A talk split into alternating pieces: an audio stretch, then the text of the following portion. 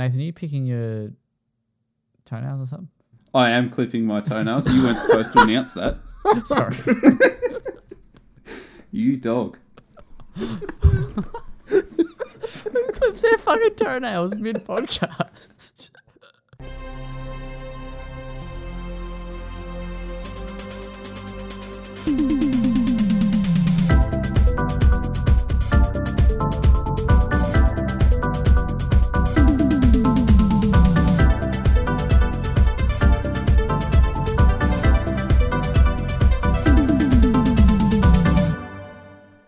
Welcome to the Well Played DLC podcast, Australia's juiciest gaming podcast. I am your host, Zach Jackson, joined by Adam Ryan, Hello.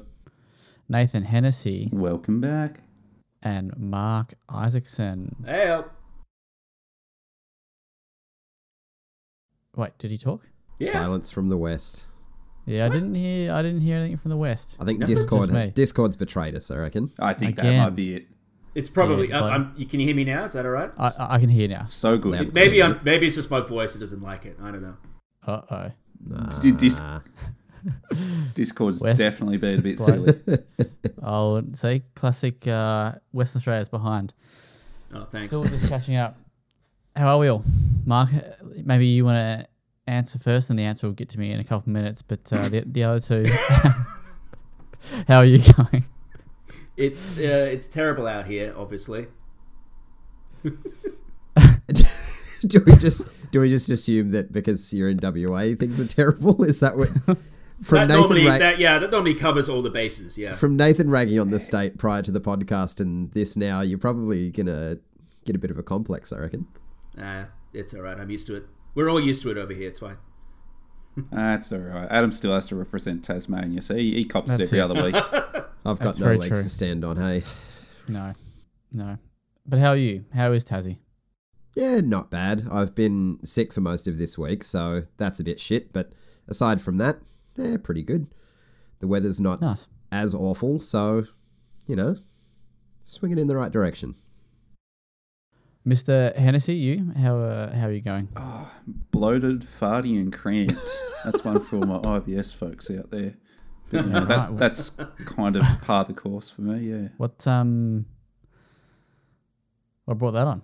Anything? Did did you treat yourself to anything that you shouldn't have? Um, Uh, look, I think it's just been I've me myself and April have been indulging in the carbs a little too heavy lately and not getting enough fiber in. So my, my stomach is of of a, of a kind that requires very specific fiber macros every day, and I guess I've just been living a bit loose.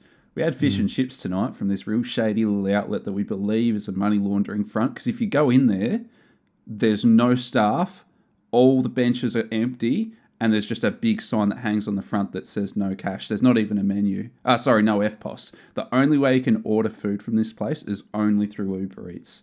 It's, we've walked in and out. We've not seen any staff. No sign of life ever.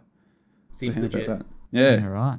Fish and chips aren't too bad though. We're talking like three dollars for a deep fried scallop. Now, if you tell me something ain't odd about that, That and is yeah, that's that's that's probably not far off normal though. That's that's pretty Is standard. I though? In this inflated Yeah, time. When's the Yeah, last time you bought a fried scallop? Two weeks ago. Jeez. Okay, maybe I'm behind the All times. right, finger on the pulse on the fried scallop. front. Look out. he knows. Th- This is uh, going to become a deep fried seafood podcast soon. So oh, uh, baby. Yep. I'm out then. it's just uh, we're going to avoid the pastry seafoods. the so, um, pastry set. Oh. Your scallop pies, mate. Come on. Now I believe our mate Ben, friend of the potty, was been did actually recommend a uh, a bakery sort of up north or out of the city up north. I Don't say. listen to Ben. He's got no idea. No, I think he he's might be onto recommending- something because if I've he's heard other recommending people us- verify it as well. I haven't gotten up there yet though, but I will. Hang on, was he recommending the place or the scallop pie? The place. He said there is Okay, a okay, okay. bakery. I'll of give him a pass then. Some renown, sort of north of the Melbourne suburbs. So it's out of Melbourne. Um, that does a apparently they got curried scallop pies on the menu. I don't think he's spoken specifically of their quality, but I'll, I'll be Hmm. the judge of that. Okay. Hmm. Well, please Moving do let us know. let us know. I haven't eaten yet, so yeah. Can we get past the food? Is that? Oh What's, dear. the, what, what's on the menu for you? Fish and chips? uh, no, no, not tonight. Tomorrow, maybe. After all this conversation, I'll probably get scallops. Ooh, choice. What do you call potato cakes over in the West? I mean, I just call them potato cakes. I don't know what anyone else calls them. Good man. Good Yep. man. Yeah. Checks no out. idiots on this podcast. Yep. So that's that's good. All right, let's go. Let's let's go. Let's go. Let's talk video games, shall we? Um, got a fair bit to talk about this week, so we'll pe- keep it pretty brief. Has anybody played anything that's not for coverage this week? I th- maybe a handful of people. I mean, a handful of people. Maybe a couple people, perhaps. Uh, did finally No. get into Rollerdrome recently. Okay. How's They, it? Uh, uh, how's it tickling you? It's really good. It's really good. I'm really enjoying it. Being someone who who played a lot of Tony Hawk when that was big, but then having guns as part of it, pretty freaking cool. Yeah, after your love of OlliOlli World, I was keen to see how Yeah. you thought they brought over that momentum into kind of a different genre. So you're you you picked it up and started having a good time immediately, or did it take a little Pretty while much. to? Yeah, like nice. the, the actually pulling off all the tricks I was expecting to be more difficult than it actually was. It was very clean. yeah, pretty Like being able to go like jump in, do your spins, turn around in midair, then slow mo shooting someone at the same time. It felt very very fluid. Yeah, Yeah, nice. yeah, it's really good. Sorry. Um, very cool. Very cool. Anything else that anyone's been playing? So over to Nathan. Then I've been uh, about three weeks now. I've been uh, chipping away at Digimon Survive. I think I'm at the Oh, end still now. I'm at like part ten, which I imagine is probably creeping towards the finish line. It's kind of fallen from grace for me. Like it starts off quite promising. You know, as I've mentioned in the previous weeks, there is this kind of odd horror tone that's carried on a Digimon game, which is certainly not something you'd expect but it does fall into huge amounts of repetition from about the halfway point to the you know odd ways like you'll have the same conversation with a character and then because it's a visual novel you'll then talk to another character have the exact same conversation and then this will go on three four maybe even five times where you're just having the the identical conversations in sequence with characters and then fights will take place on the same you know one of five arenas for the entire game um, so just there's just not a whole lot of variety in there, and it does become quite stagnant quite quickly. As someone who's only just played maybe an hour or two of it, how many hours have you played, and how much of it is actual tactical gameplay? I've played 30 hours of it. Um, I've avoided the what they call the free battle mode because simply the game the game's mandatory fights are too easy to need to grind in a free battle mode. Free battle mode for those listening is just it is what it is. Like it's a mode that's just offered at any time for you to just go and fight random enemies to level up your own Digimon. It's not necessary. Um, occasionally, while you're doing what's called exploring, you can come across Digimon as well. Um, and I'll do those as they're kind of they seem less grindy than doing a literal grind mode. Uh, so, so it's in these instances where I can recruit some new Digimon. But as for actually how much of the game has been battles, mandatory battles would have made up. Again, I've, I've heard this said on, I've seen this said on Twitter rather, about twenty percent, and I'd agree that would probably be, probably be the case. Um, but there's nothing that's there's nothing new to spice it up. It, it's very stagnant. You'll be using the same two attacks per Digimon the entire game, really. Um, there's no item shop, so you just pick up and use what you find. It's it's fine. It's okay. It's just it's it's not memorable. I'm going to ask one of my world renowned dumb questions. Hmm. Are Digimon, is Digimon the same thing as like a Tamagotchi? Is that what that was back in the day? It was yeah yeah Based yeah. off There we what- go. yeah, They did. They had those little yeah like pocket tamag like Tamagotchi adjacent type things. I wasn't allowed to have one because my parents were super religious and fun police. So they deemed those sacrilegious. These days they wouldn't fucking have any idea that it was just whatever was fun at the time was banned. I was so sad to be one of those kids without one because you'd see the kids in the playground. They'd like match them up to have little battles, and then like they'd take them apart and continue their battles in separate as they go to class. They look so cool. right. Did you have one? Those little Maybe. pocket Digimon. Maybe that or the Tamagotchi. I can't remember. No, I, I, I had the one that The Tamagotchis were round. The Digimons were like square. Yeah. I don't remember. Nah. I don't remember. I've got one in the other room when they did the the re-release of it. Yeah, I, a I, year or two back, didn't They they? went, yeah, they went through a big re-release phase a little while ago, Yeah. the anniversary. I got one for Key just simply because it was a, a nostalgic thing, and it just kind of sits around as kind of a little memento of uh, our childhood more than an actual functional thing. But yeah, they were they were pretty big back in the back in the day. Yeah, someone dis- as, as someone that was disconnected from that nostalgia, not by choice. I've always wondered if I should get one, um, but it, it's tough going back without that nostalgia to interface with. I'll bring mine, mate, and we'll battle at PAX. How's that? oh yeah, boy! Catch us on the show floor, duking it out. What's funny is we weirdly would not look out of place doing that. which no, is I don't think so.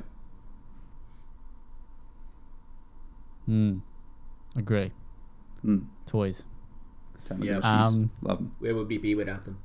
That's it. The only toy I think that I've got left over is probably my Zune. That's, that's probably the closest thing I've got. What a, what a banger! Look out! They should have marketed that as a toy back in the day, shouldn't they? Ah. good old Zune. eh? That, that was a good little device too. Anyway, but uh, Do you have a do you have a can Nokia survive. N-Gage buried away somewhere as well, mate? I do not. I do. No, I don't. Thought I might have had like the old brick phone, but no, I don't. Nah, the Nokia N-Gage was. Do, do you remember what that was? It was kind of a rectangular, had like a Not something PDA d- interface on it, or like Had the two the buttons on either side and a teeny tiny screen in the middle. hmm, Yeah, a lot of games. Weird. It's weird. So, I was- So it's all right, let's um go straight into the content. I think that, that that like that's all we've got. Yeah, just those just Digimon and Rollerdrome. Cool. All right. I think Adam's been a busy Uh, boy. Well, there's a big one, which maybe we'll we'll finish with the big one. I'll maybe do a quick one first, and then uh, Mark, you can jump in. I got the chance to look at a hands-off preview of The Devil in Me, which is the latest uh, Dark Pictures um, episode. Uh, it's episode four. It's the season one finale. Uh, that ca- I'm pretty sure I can tell you this. but It's coming on November 18, 20 this year. Oh, well, nearly forgot what year it was. Um, but yeah, so that's coming this year, uh, which is also kind of cool because November's already pretty fucking stacked as it is. So yeah, that's coming in November. Um, yeah, I, it was a 30 minute presentation and it was uh, the game game director uh, sort of spoke through a bunch of the game, uh, a bunch of the inspiration. So the main inspiration for this, so as you probably know, the Dark Pictures games are sort of inspired by real life events, uh, myths, people, kind of thing. This one, it is on H. H. Holmes, who's one of the first American serial killers, and he had his um, Murder Castle Hotel. Uh, so the story about this is it's set in the modern day and a production company known as Lonnit Entertainment are filming a documentary on American serial killers, and they're basically uh, they're at the last episode, which is on this this dude H. H. Holmes, and they've run out of money, and they've also run out of ideas for what to do for the episode. But then some dude uh, calls them up and goes, "Hey, I've got this good opportunity for you. I inherited this." Uh, this hotel, which was basically modeled after the Murder Castle. Uh, you can come and check it out and film your film your episode there. So they jet off and go to this location. Of course, it's a bit of a bit of a stitch up, uh, and they yeah they then have to survive the new or the replica Murder Castle. Um, the dev who's who's the guy the game director is Tom Heaton. Uh, so he was saying that a lot of the inspiration for some of the stuff like within this is like The Shining, which makes sense. Uh, slasher films, as as we know, a lot of the, these games are inspired by that, and Saw. Saw is, is a very big inspiration for this, and he says that the the deaths uh, in in this game are the most brutal and grotesque, and I assume I think this video that I'm watching comes out best part of Gamescom, so you, it'll, it, it, it's probably it'll be it should be out now by the time this this goes live, um, or at least it's it's coming very very soon. But yeah, you'll see part of it, and you'll see what they mean by these Saw inspired uh, deaths. There's like one part of a, of the gameplay demo that we saw where there's like literally like a saw, like a big like big round saw spinning, and there's these two chains connected to this pole, and it's like tug of war pretty much. So these two, they're not people; they're just dummies in this um, situation, but they're like yeah, the dummies like pull, you know one the person that wins pulls the the other dummy into the saw and cuts them to bits. So uh, looks very very very cool. Um, there's some new gameplay improvements. So they've actually uh, you can now run, you can now jump or vault, uh, you can and climb. Well, yeah, same same sort of thing. So you can like bounce across beams, you can jump across ledges, you can jump, uh, vault up on to other places. So that's all that's kind of new. Uh, you there's also limited in- inventory now. Um, so there's items and stuff that you can pick up along the way that'll help you survive that you can store in this small inventory. There's going to be puzzles, so there'll be pretty standard stuff like you've got to find codes, you know, throughout the world to unlock doors or um, uh, like power up a, a fuse box, you know, that sort of thing.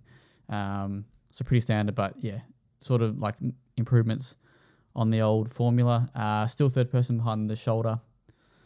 But this one, uh, I think I, well, I definitely, I know that I pumped up House of Ashes pretty big because I did quite like the setting of this. But this actual, like this, I think this is a very, very cool setting for this kind of game.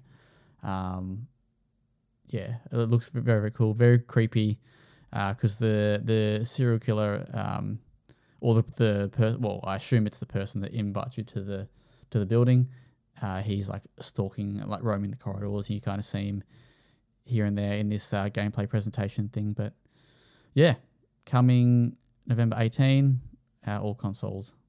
I think maybe not Switch uh, and PC. There was something else I had to mention, but I can't recall. I'm just scrolling my thing there. Oh yeah, so uh, so there's five characters. Um, Jessie Buckley is is the the Hollywood star this time around, but each character actually has a a tool that can be used within the world that relates to their role for the company. So the owner of the company has like a business card, and you can use the business card to unlock drawers and shit.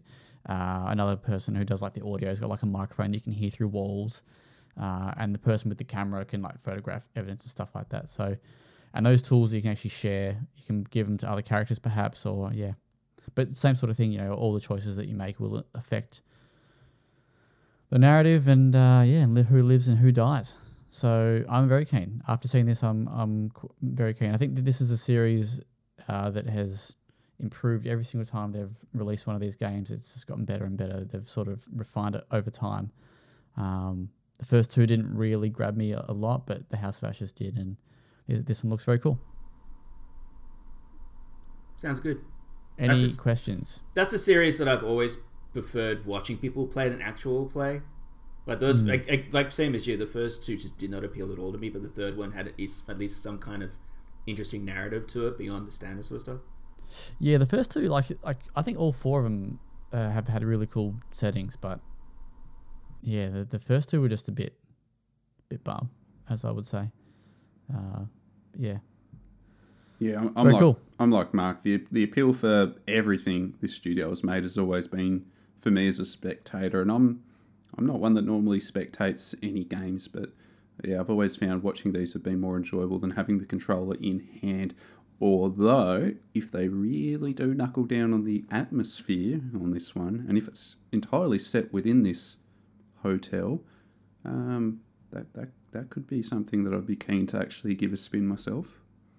yeah. So we saw it was like fifteen or so minutes of talking, and then about fifteen minutes of gameplay. I had a rough guess. I don't quite remember exactly, but but yeah. Adam, you I know that you played the Quarry. You're probably keen to check this out.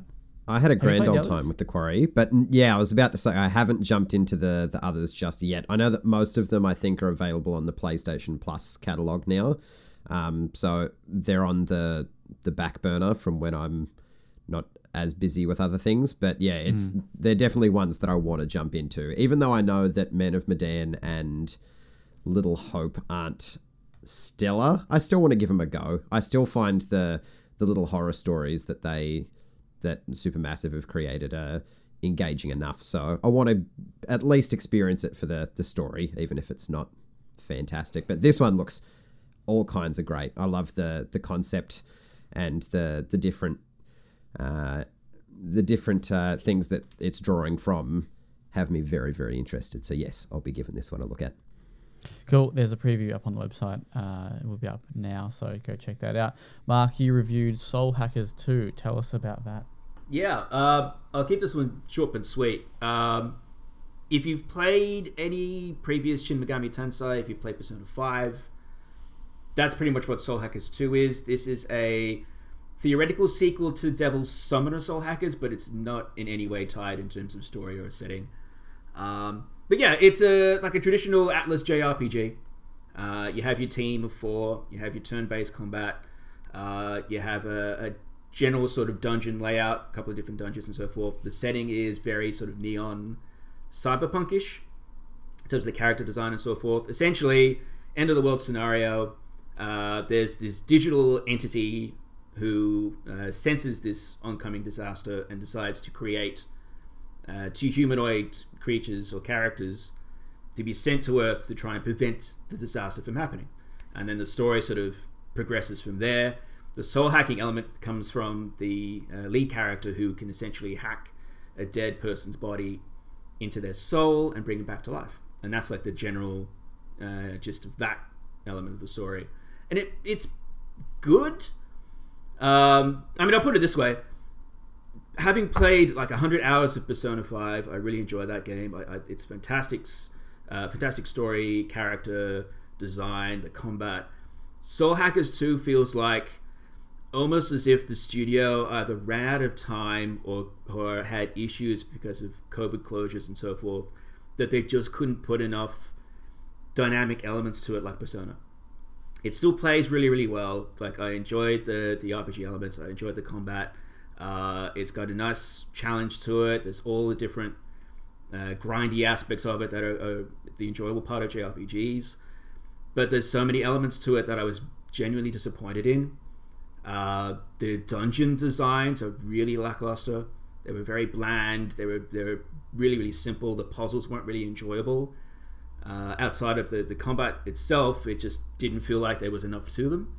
Um, the story and the characters are interesting. It does take a little bit to, to warm up to them. I mentioned that uh, in my review, which is on the website now, uh, as is like a traditional thing with Atlus games.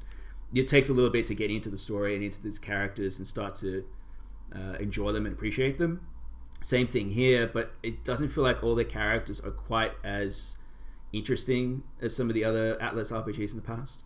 Um, it just feels like there's there's so much to this that I, I, I wanted to be better. Maybe I just had high expectations.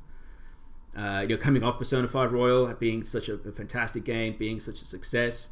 Um, I know that Megami Tensei 5 on Switch, uh, I don't think it's sold anywhere near as well as they anticipated, but it was still well received. I just felt really surprised how how little of this was as good a quality as I was expecting. still enjoyable, don't get me wrong, uh, but yeah, just didn't didn't quite hit as as well as I anticipated. Hmm. Mm. So, yeah, I, I'm, I'm seeing a lot of what you've said echoed amongst other publications as well. It's it's disappointing yeah. to see. Well, one, the uh, dungeons, and one only needs to look at a few screenshots to get a kind of sinking feeling that they look drab. There seems to be no real theme or style to make them memorable. They just kind of no. seem like empty cyberspace backdrops. Yeah, like the first the area is uh, yeah, exactly. The first area is like a subway, underground subway. The entire thing looks exactly the same no matter which hallway you're in. Mm. Uh, the next area is Soul Matrix. The Soul Matrix is probably the more interesting element of it, uh, where each character has its own mini dungeon, which you can go in at any time, the further you go in through the story, the more you unlock within each character's soul matrix, and then you unlock new abilities, a little bit extra story and narrative for the backstory of each character. But again, open blue neon sort of matrixy style dungeon that just feels samey everywhere you go. There's no real character or dynamic elements to it that uh, that I really anticipated. Um, yeah, it just it's weird because as much as I could have reviewed the game lower, and I've had this conversation with other people, I still enjoyed it. I still had fun with this game. I felt it still was deserving of a decent score. But it, yeah, it should have been considerably better. And I do question whether they just either did run out of time or they were affected by COVID. Because I know that a few other games probably have had that issue in the last year, year and a half, getting out, getting released, but still having studio closures, trying to work from home. I don't think studios in Japan have that same mentality of working from home. So maybe that had a, an effect on it. Uh, be very curious to hear of it, but we probably never will hear anything from the from Atlus regarding it. But I feel that that's what might have been a, a, a general issue with it. Mm, mm. So I've, I've lost a bit of lost a bit of my luster for this. Uh, cancelled my pre-order, which is a bit of a bummer, but it's still on my radar. Roughly, how long would one expect to uh, spend in a game like this? These are generally lengthy, lengthy JRPGs. It's still pretty lengthy. Like you'll be grinding a lot, whether it's within the Soul Matrix, whether it's uh, constantly upgrading all the, the demons that you have. You obviously have the traditional thing of grabbing two demons, melding them together into a more powerful demon, leveling that up as you go. Uh, I've gone through maybe 45, 50 hours. oh, okay. Um, I feel like I could probably get more out of that, even more so, if I went through the whole of the Soul Matrix, because there's a, still a decent amount within that. Uh, so yeah, not quite as long as Persona. Um, there's no like time limit necessarily, and a lot of the dungeons you can sort of hop, hop in and out as often as you want. And I think that's probably where most of my time was. I was just jump out, upgrade a little bit, jump back in. Um, some people might be better at the game than me and finish it a lot faster. No, that, that definitely sounds a lot more attractive. If it was like the last two, where you're looking at 80 to 120 hours, having that, that bland visual palette would have been quite the turn off. So, Yeah. you know, so it's still got a bit of interest. it's still it's still a good game. Like it's still got some interesting elements to it. There's the the characters themselves you do warm to over time. They start to become less of a caricature and a little bit more interesting as they go along. The villain I think is really really good. Uh, Iron Mask I think they, they cast him very well in terms of voice acting, but also just the the nature of the character is interesting. Um, so there's still elements to it that are, really enjoyable. It, it is a solid JRPG, but yeah, I, I I keep going back to this feeling of I just wish it had been more than what it actually was. Hmm. You gave it an Uh, 8, didn't I, I you? anticipate. I gave it eight out of ten. Hmm. Um, I, I I considered giving it lower, but I, I still felt like it was. I still got my, my money's worth out of it. I still, in in a sense, I'm sure a lot of other players will.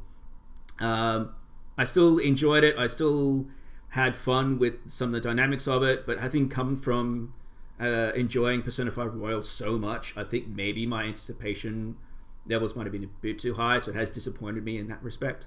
But it's still a worthwhile game, absolutely. I think fans will enjoy it. Um, I think new players, especially, will, will appreciate the accessibility of, of being able to turn on easy mode and just playing the story through without having to worry too much about dying consistently. Um, yeah, it's it's still a good game. Uh, I just yeah, I, I wanted something else from it. I wanted something more from it. Hmm. Hmm. Sounds like not a game for me. But I'm glad you enjoyed it. I don't think you're the intended audience, my friend. I'm No, glad look- I'm glad I helped you make that decision. yeah. if it makes you feel any better, Zach, I think I'm in the same boat with you, mate. So you're not It's a alone good boat to be on, mate. It is. All right. Um, speaking of boats, Nathan, you have previewed Pentiment. Yeah, and look, I'm sorry to say, and this might come as a bit of a spoiler, but this is No set in 16th century Upper Bavaria, and inland there's not a whole lot of boats. Yeah. Yeah. I know you're we're probably expecting something different, but here we That's are. that's hard to take. I won't lie. So Yeah, I basically, what you're saying is you're up shit creek without a boat. Oh no. He's done it, ladies and gentlemen. I think we can end here. It's not getting any better. Oh god! All right, because uh, I am very very keen to hear about this, so I've deliberately not asked you anything, um, and I'm jealous that that you were in there and I was at work slaving away like the dirty peasant I am. But um, talk to me. Tell Well, let's- about Pentiment. Yeah, let, let, let's start with the easiest thing. This is definitely a Zach Jackson game, uh, so this will definitely have you interested. So I got the benefit of a 40 minute session with Obsidian, specifically Obsidian's smaller in-house team that's working on Pentiment. So Pentiment, as I mentioned here, it's set in uh, 18 or sorry 1518 now upper bavaria for those that may not be too geographically knowledgeable it is a region of i want to say southern germany or southern to southeastern germany uh, so back in this day it was very much separated into its states rather than its unified country name uh, this is very much a narrative game that's sort of in the soul of a point and click adventure. So we've got a, a you know this this two D world. We play as a character called Andreas Maler. He is an artist who is working in a abbey in a small town where a murder has occurred. So uh, Andreas sort of leaps to action as the self appointed investigator on this murder because it is one of his close friends that has been framed for the murder. He was found with the knife in his hand, and it doesn't seem like this would be the person to have committed this act. Now, why this is kind of interesting as a murder story is very much laid upon its historical context. Now, this is a region and a time where the church has significant power over the region, and yet this is also a time where everyone has their beliefs, but their beliefs are also interlaced with folklore, you know, Germanic folklore. So not everyone feels the same way about the church, but everyone has a kind of spiritual inclination. So you're going to be spending 25 years. The game is set over a course of 25 years in this town Initially, I believe you'll be solving this murder. I can't say if this murder will take 25 years to solve. This is simply the premise that we're given. And you'll be interviewing characters in the town, you'll be forming relationships with them. This is very much a this is in the style of an Obsidian RPG, in so much as your conversations are going to change the direction of the story. Your relationships with characters are going to change and open up different routes as to how this progresses. You will get to a point where you need to appoint someone as guilty of this murder. You're going to point the finger, and the game's not necessarily going to give you a clear indication as if as to if this is actually the right course. It's just going to have to mold to the choices that you make. So this is really exciting. This is what we want to see from Obsidian, the studio that's given us you know great narrative choices out of games like The Outer Worlds and New Vegas, and this is very much their front-facing philosophy here as well. But this is also a much smaller scale game than their previous ones. Of course, as I've said, this is all set in a town. Uh, the studio that's worked on this at Obsidian, they're only about 18 people strong, I believe. And this is also going to be a game that, as I mentioned, it's a Zach Jackson game. This isn't going to have much voice acting. It's going to have no voice acting at all, as I understand it. This is going to be a text-heavy game. So just, and, I just want to quickly yep. jump in and ask, just just to get a clarification here, yep, just yep. for the people at home listening. Now, there are two two types that you could throw a Zach Jackson game at. One, ah, yes, like please do, it's, yes. It's gonna be one's gonna be it's a five or a six. It's gonna be a stinker. Yeah. Uh, Not you know, this. I, I've got the hots for it. Um, no one else does. But then there's the other game, which is yeah, which is this, which yeah, point and click narrative adventure, or it, something adjacent to that, historical right? Historical backdrop, yeah, yeah.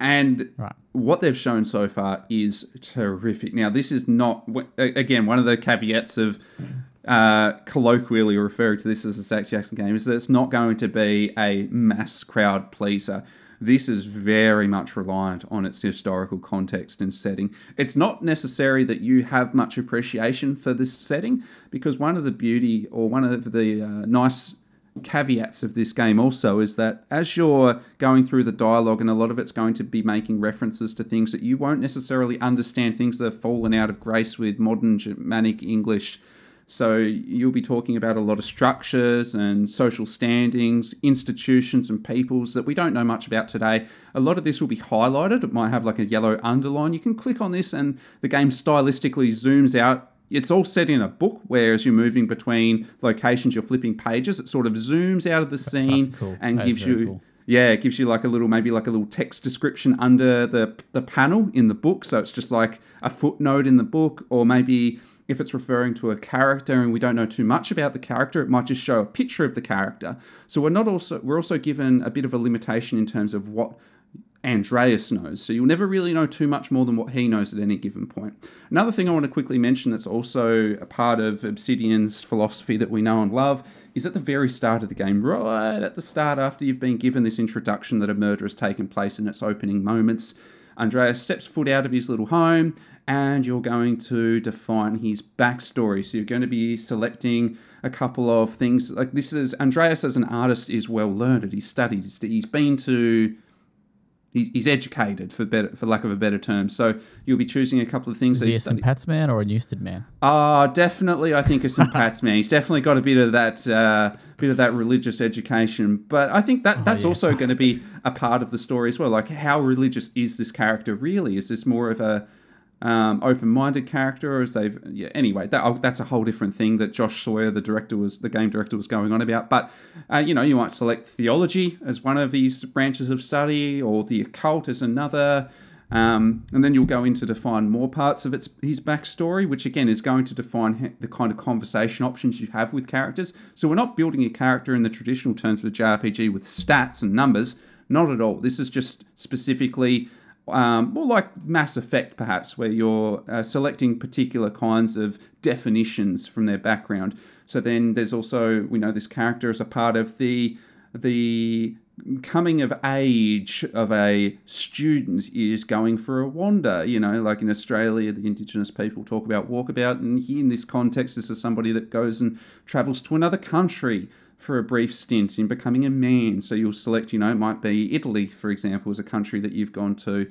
Um, so all these little things, they all have a little bit of flavour information too, so that you know that you're building this character with some context in mind. You don't feel like these choices are necessarily going to give you good or bad outcomes. This is just immersing you in the story. This is giving you some connection to your character. So this is all really good, really exciting. Uh, the the animations, I believe, are hand drawn, so they they do move in a very slow framed fashion. I believe you get free movement control over your character on the two D plane, and you'll move towards the edge of the screen. It will say, "Hey, do you want to move into the town?" Or you'll move up. Hey, do you want to go to the church? Again, this is things we see in point and click games. And you'll select it, and the page will turn, which is always a really delightful animation.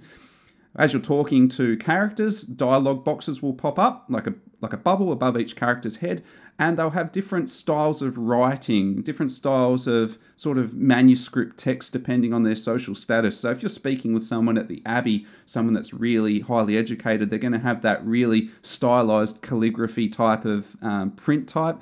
I'm getting my words a bit incorrect here. There are specific terminology for these print types, of course. This also can be switched off at the start of No the game. No one uses Times New Roman yet. No, no, a bit a bit too early for that. But you know, you'll get like a lot of cursive types as you're going around the common folk. You know, the, some of the common folk that are literate will be writing in cursive. So this will be scratched out on the screen before you. And again, um, Josh Sawyer and uh, Hannah Kennedy, the art director, was saying that this has been something that's been done by hand, and it's really impressive to watch. So you'll see the words scratched out before you, and sometimes there'll be an error and the, the error will be quickly scratched out and replaced. And as it's replaced, the ink will come through a bit bolder. Like this is being inked. So this is inked by hand. So you'll see that some of the text will have darker tints than others. Just a simple consequence of how they're pressing onto or, or mimicking how they're pressing onto paper with their ink. And that's very impressive. Um, I think that's all I can really say on it at the moment because this is just giving context to some of the footage that we saw on its release uh, trailer a couple of Okay. months ago where there wasn't a whole lot of context. So this is just illuminating that a bit. Uh, right, obvious question. question. Oh, Okay, questions, boys. Let's No, go. you go. I have an obvious Mark question. Is it a is it a comedy or is it a drama? I could it, like the trailer very doesn't feel like this funny. So Hmm. Ah, yes. So I I believe it treads the fine line between both in very much a classical sense. So as you'd be aware or may not be aware, uh, neoclassicism, which is what uh, a popular genre of this time, you know, Shakespearean and that. The the tone is very much drama, tragedy. But the comedy very much pops up when you're having dialogue. You can be a real asshole to these characters. You can be real tongue in cheek. Depending on how you've built your character, you might be quite cavalier. You might be quite cheeky. And the game is absolutely giving you those dialogue options. I was shown footage of an instance where this we're trying to get some information out of an old lady who we know has a vendetta or a grudge against the church, so she possibly knows why this murder would have occurred, and we can kind of like you know we can really sort of sweet talk her, but she's very much a belligerent old lady. So if you try that, she's probably going to smack you back.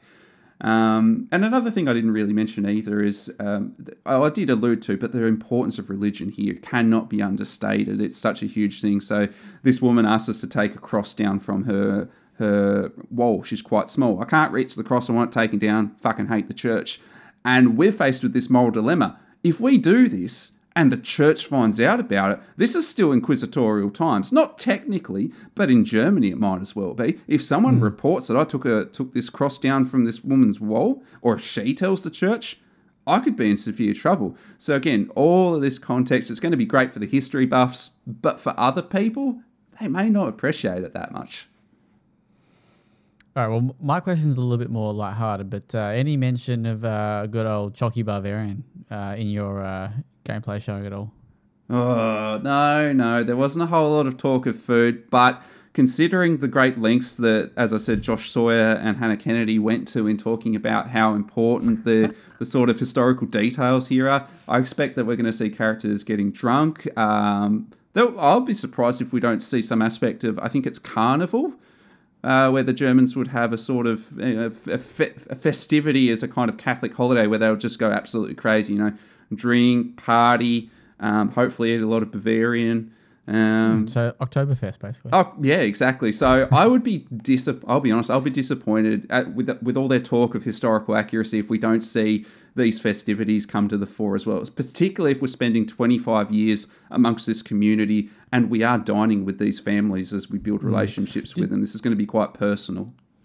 Well, um, we'll wrap it up because yeah, uh, we've got other things to discuss. But did you get a sense of how long the game might be?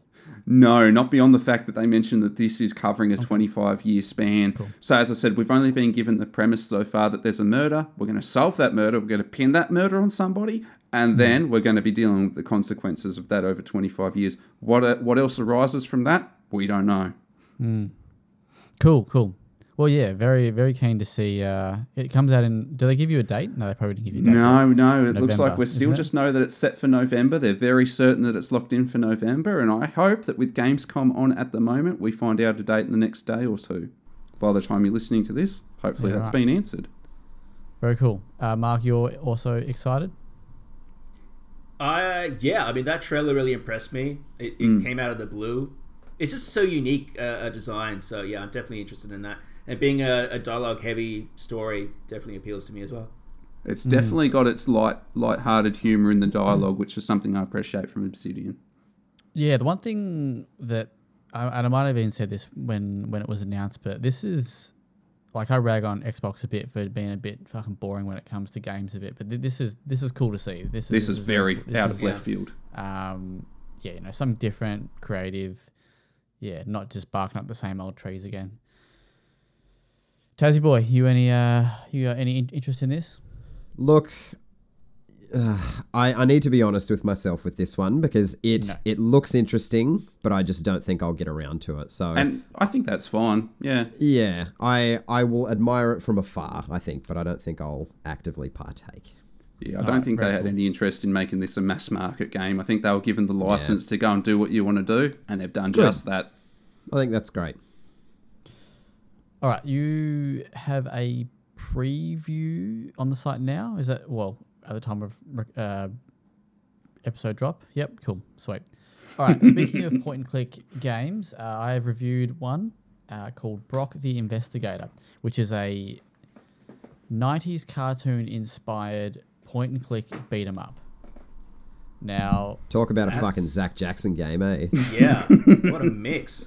You probably go, how's that even remotely possible. And, and, when I first saw this, I was like, how does that even work? How can you have a point click beat 'em up? So basically, there's there's there's two. And I should I just, I just want to start off by saying I love this game. I really really really like this game. Um, I've not quite rolled credits because I've kind of been caught up doing some other stuff, but hopefully uh, I, I, get a review out by I think embargo's Saturday. Whatever. They didn't really give me one, so um, whatever. I love it. It's positive. Um, so yeah, so basically there's two, two there's two like styles to this game. So basically you've, you've got your uh, actually there's there's probably like a fourth style to it. It's probably like a point. It's a Sherlock Holmes inspired point and click beat 'em up 90s cartoon fucking mix. So mate, you've got all the flavors, all the ingredients for a game that's going to tickle my little pickle. I was going to say, Um, did you commission this game? So yeah, so the, the first thing is like the artwork. You've all seen it in Yeah, action at- yeah. to some degree. Yeah, like it's very much that '90s cartoon, Saturday morning style. Even the like the voice acting and uh, so when you're uh, talking to another character, there's like the image of the character, the two faces of the character will be on the screen. So you, you'll see them talking in the background, but then the pictures will be up up, up the front, um, and just like their like their facial expressions and their reactions to like certain things that might have been said in like the in the dialogue just it just screams like cartoon, right? It's uh, it's excellent. Um, but the way that the the gameplay works is essentially you'll investigate uh, or you'll explore uh, certain locations, and then every now and again you'll ha- you'll have to partake in like beat 'em ups. So you might be um, so you might be like on the streets, right? And there's these um, this group of rats called the Squealers, um, and you might be investigating this this area, and they'll come up to you and go, you know, get off our turf, kind of thing, and then it turns into like a beat 'em up. But you can just go into beat 'em up mode uh, with a pre- with the push of a button. You push the triangle key or the Y button on the on the um, controller, and it'll go to that. So you can actually platform and jump up if you need to explore certain areas, and you can do that by putting into beat 'em up mode. But yeah, that, that's pretty much it. So um, you'll explore, you'll investigate, and then every now and again you'll have to uh, beat up some some rats, beat up some some robots. So the story behind this game is it's set like in the 30, 30 something, uh, and you're in this uh, this world's like being affected by this haze or this like disaster. So it's like post apocalyptic kind of, um, but there's like a dome where all the all the rich people live or all the you know and then there's like the slums where uh, basically all the peasants live and like all the plebs live so this guy Brok who, who is who you play he's a former boxer and that's become that's now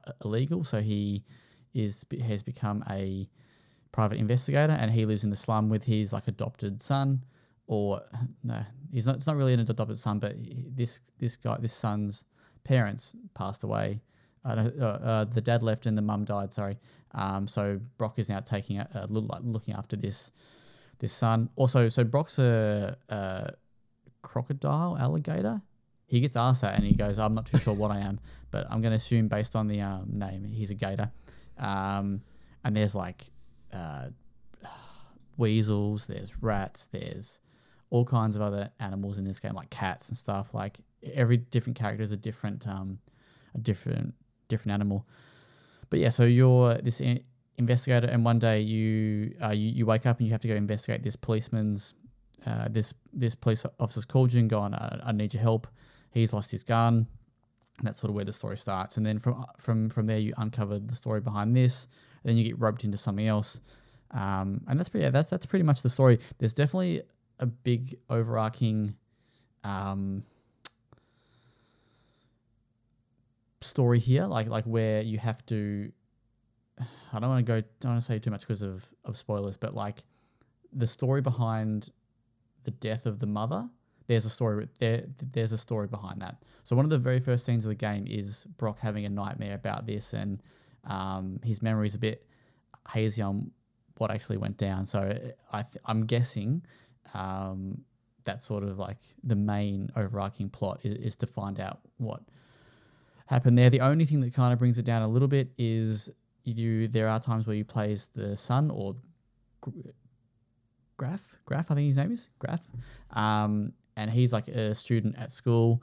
Those sequences are a little bit drawn out. Um, yeah, there, there's one where you have to do like a, a trial, and yeah, it's just a little bit. I don't say boring; is probably the wrong word, but it's just probably a little bit like they probably go on for too long.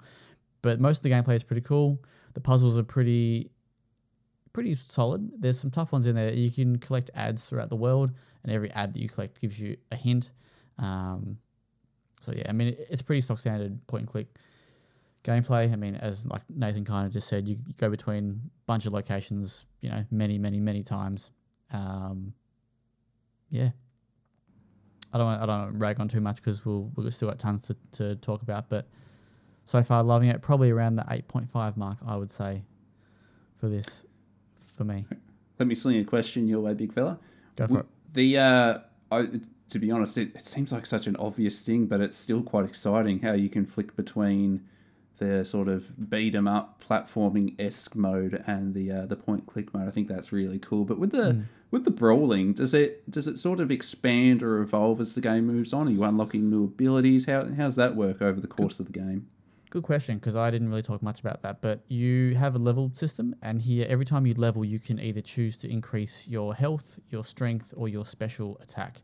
Um, now, the special attack is like if you've played old school Streets of Rage, if you use that special attack when you're not meant to, it'll actually take health off you.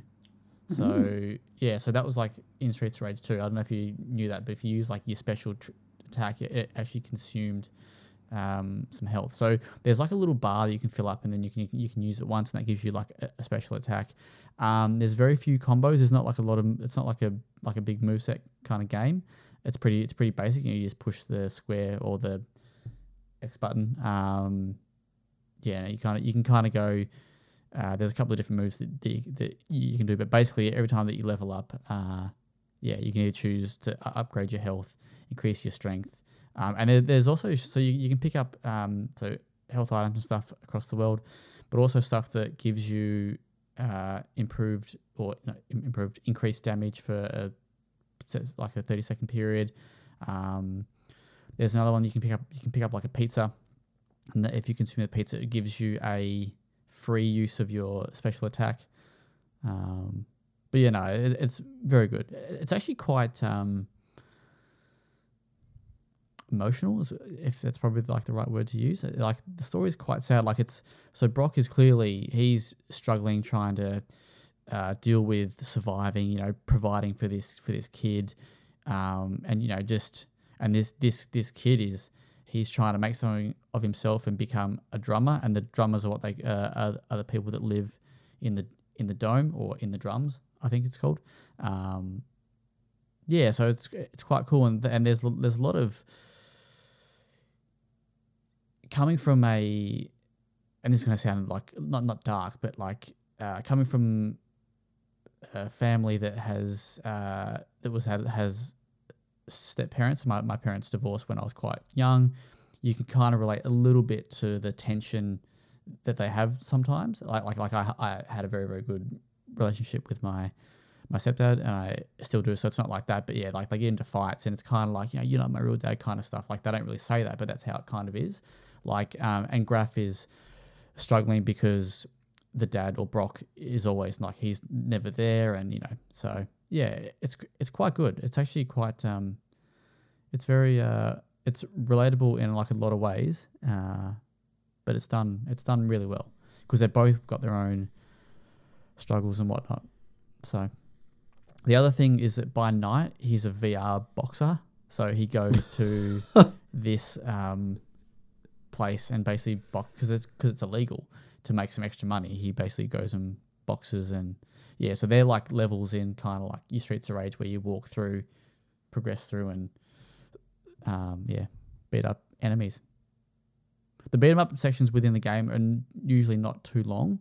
They might only last like a few minutes. Um, yeah, and you can block and stuff. So I've Cool got a super though. quick question on Yeah. on that, like the switching between one and the other. You played this on PC, yeah? I did, I did. What was your your go to control setup? Because I know that you're more of a controller man when it comes to action style gameplay, but then point and click is definitely more of a mouse and keyboard situation. So how'd you deal with that? Easy. So it's just it's if you've ever played any any like side scrolling game on console, it's pretty much like that. The right stick is your mouse, but basically like is your icon. Yeah. Uh, and left just controls you across the world. So you you move Cool. across the world with your left trigger, uh, left um, thumbstick, and the right stick is is your mouse essentially. So Yeah, nice. yeah, and you can hold down the square button or the X button, and it'll highlight items in the world that, or you know, areas in the world that you need to to to explore. And there's um, so every now and again you'll have um, interrogations. So, kind of like in Sherlock Holmes, where you got to like piece together all these clues that you've acquired, and basically yeah, find the thing. And I think in one of the cases I did, I think I put the wrong person. Uh, I think I put put, put put the wrong person in. uh, yeah, because there was there was a little bit uh, was playing before tonight, and there was a, and there was a thing that was like. Uh, like another murder has occurred, and I was like, and then he, he's like, oh sh- shit. No, he didn't say, didn't say shit. He's like, oh, did I put the wrong person? And I was like, oh no, I fucked it. It's a bit awkward. Well, I was I had two I had two people in mind, and uh, it looks like I've gone the um the wrong one. Anyway, it's cool. It's out on I think it's out on Saturday.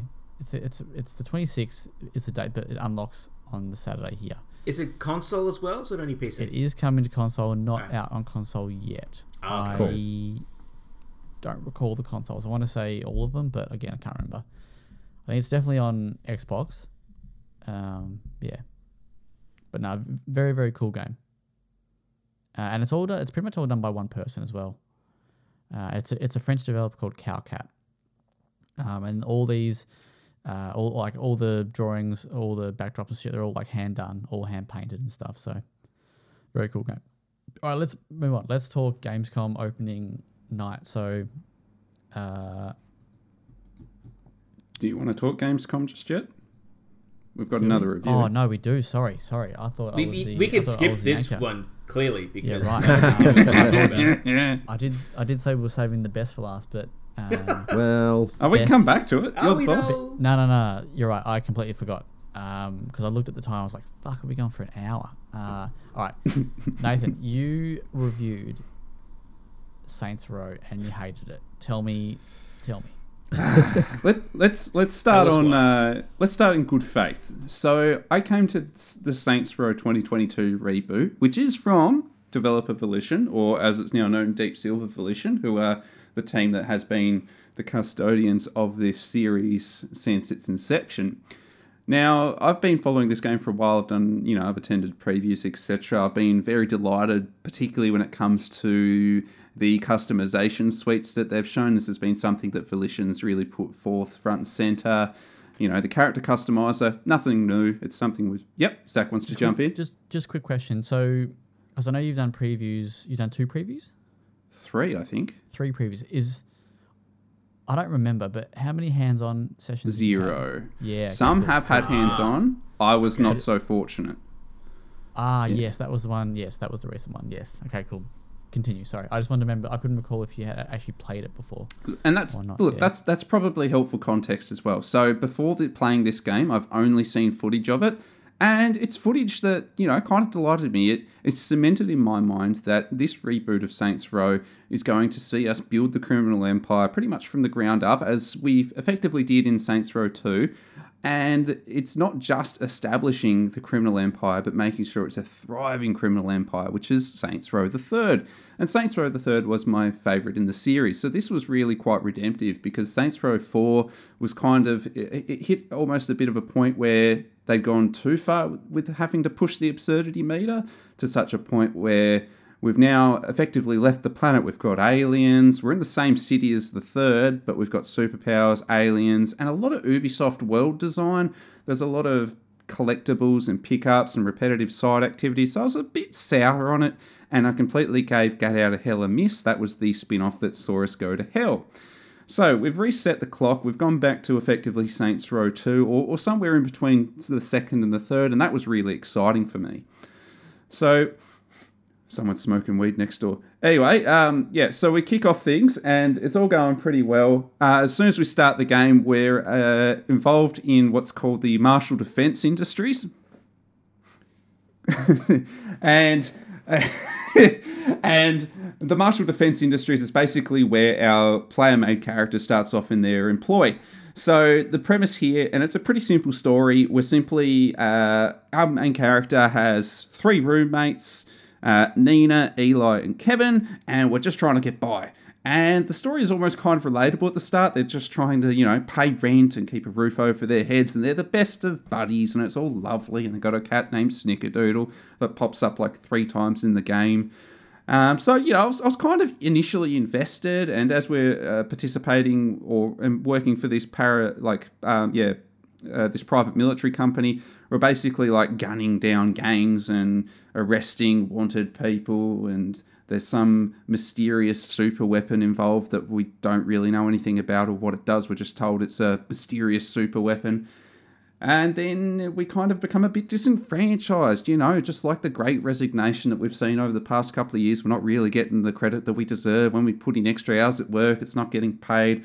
We're always told that we're not doing good enough, even though we do our very best. So we think, well, there has to be a better way. And as the game's marketing is implied, we need to be our own boss. So we get we put our heads together with our roommates and think up how we're going to get ahead and actually feel like we are worth the hours that we're putting in. And there's kind of this, you know, satire on self help and that that the game starts off with. And I was like, you know, this is kind of relatable. And I'm already biased by the previews giving me the impression that we're going to get something between Saints Row 2 and 3. Um, but things after, you know, things didn't feel good right from the get go. The first thing that I noticed was the bugs, and if you've read or read any review of this, you should have heard about the bugs. You've probably seen the bugs. Right from the very start of the game, I was only a minute or two into the character creator, and the game locked up. needed to restart it. Restarted the game.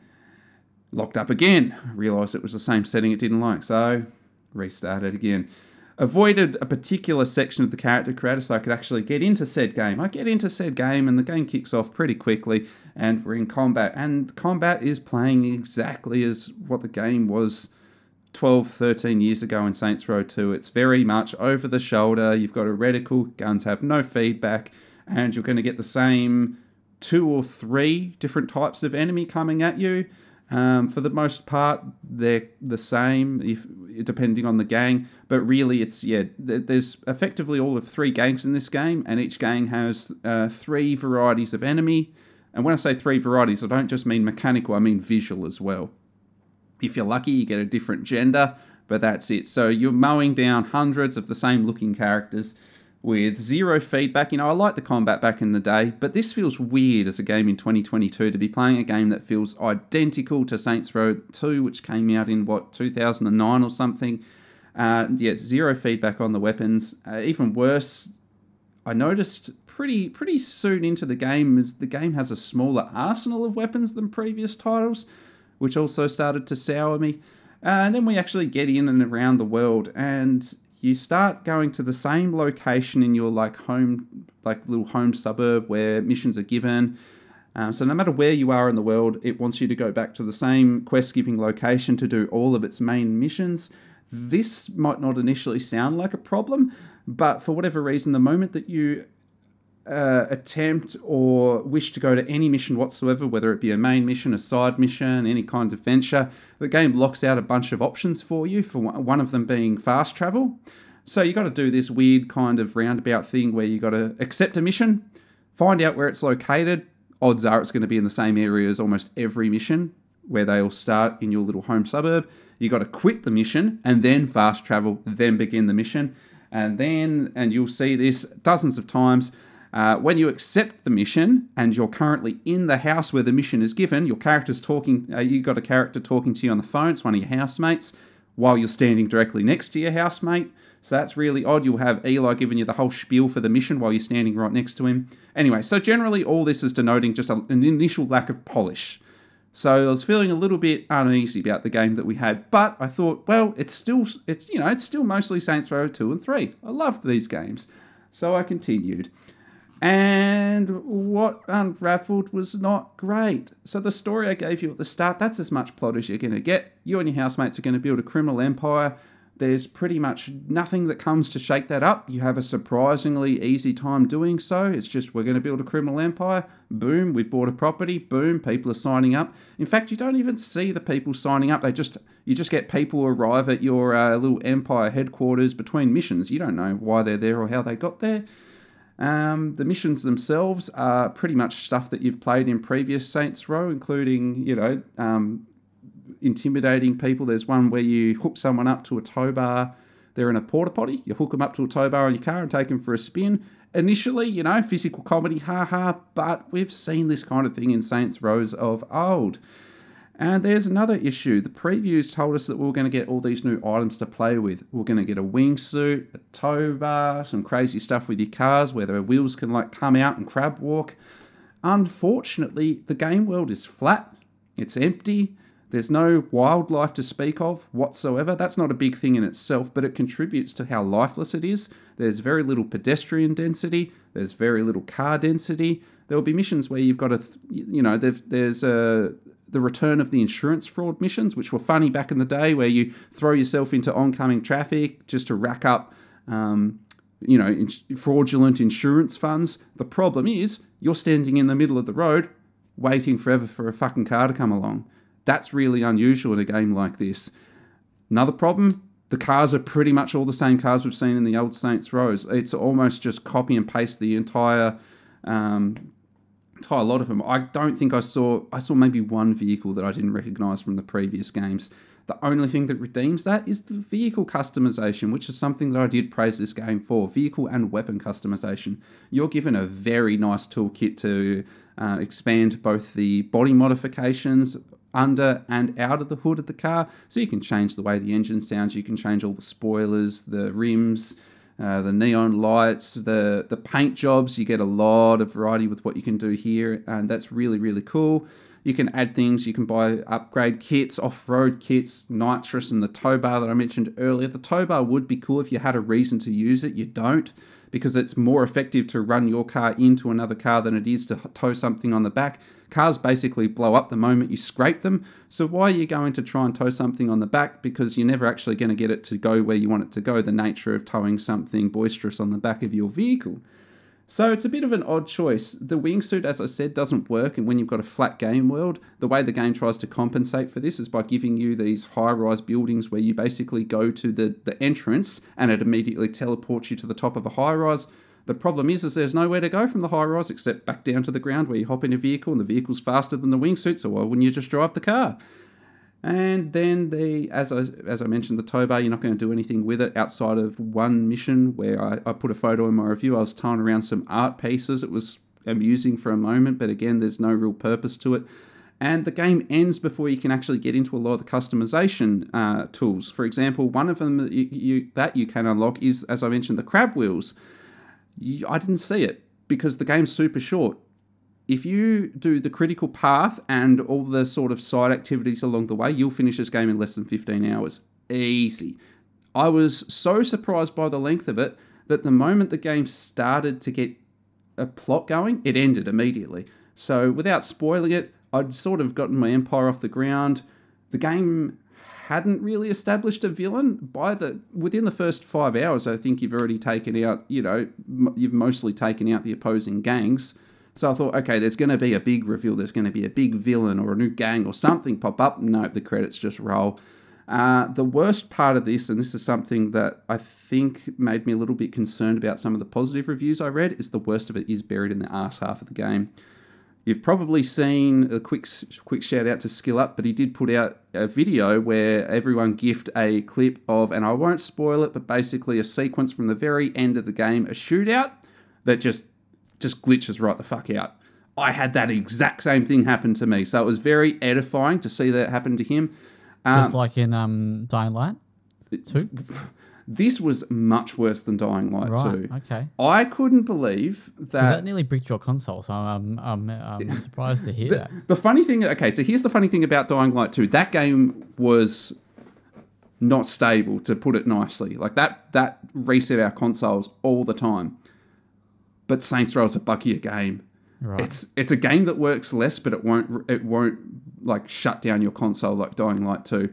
So I'll give you I'll just reel off some very quick examples because I could go on at length and Skill Up's already done so. Uh, my weapon would stop shooting. Uh, I would have an assault rifle and I'd go to shoot it and it would start shooting shotgun shells for some reason.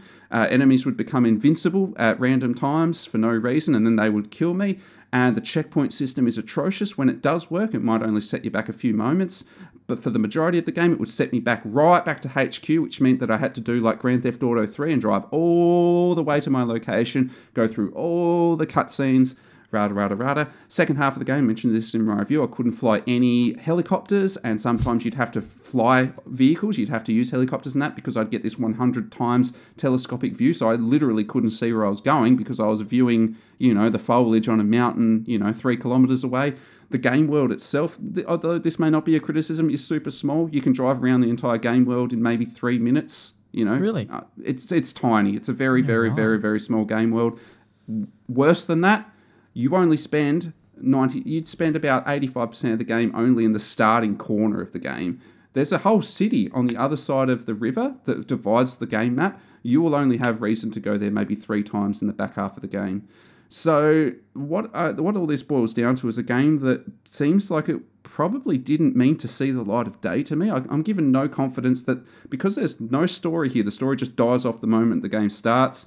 The characters have no dynamic or arc, and their dialogue is vacuous as it can get. I compared it to Joss Whedon's dialogue, where they're constantly riffing and referencing things that happen off screen, and you're supposed to laugh because they're having fun, but it's kind of hard to laugh when you're not in on the joke.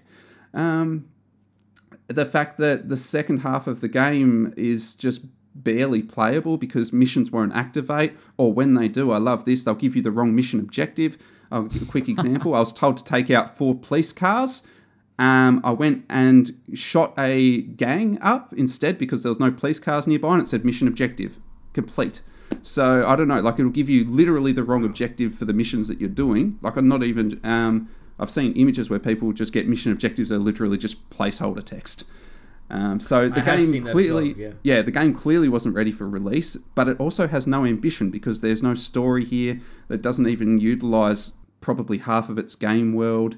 The oh, and the most cardinal sin of all, I'm sorry to say, guys, but before you've seen the end of this game, the all the missions go. By the way, you need to go and complete X amount of side missions before you can progress. And I was timing it; took me literally four hours, where the game just stopped.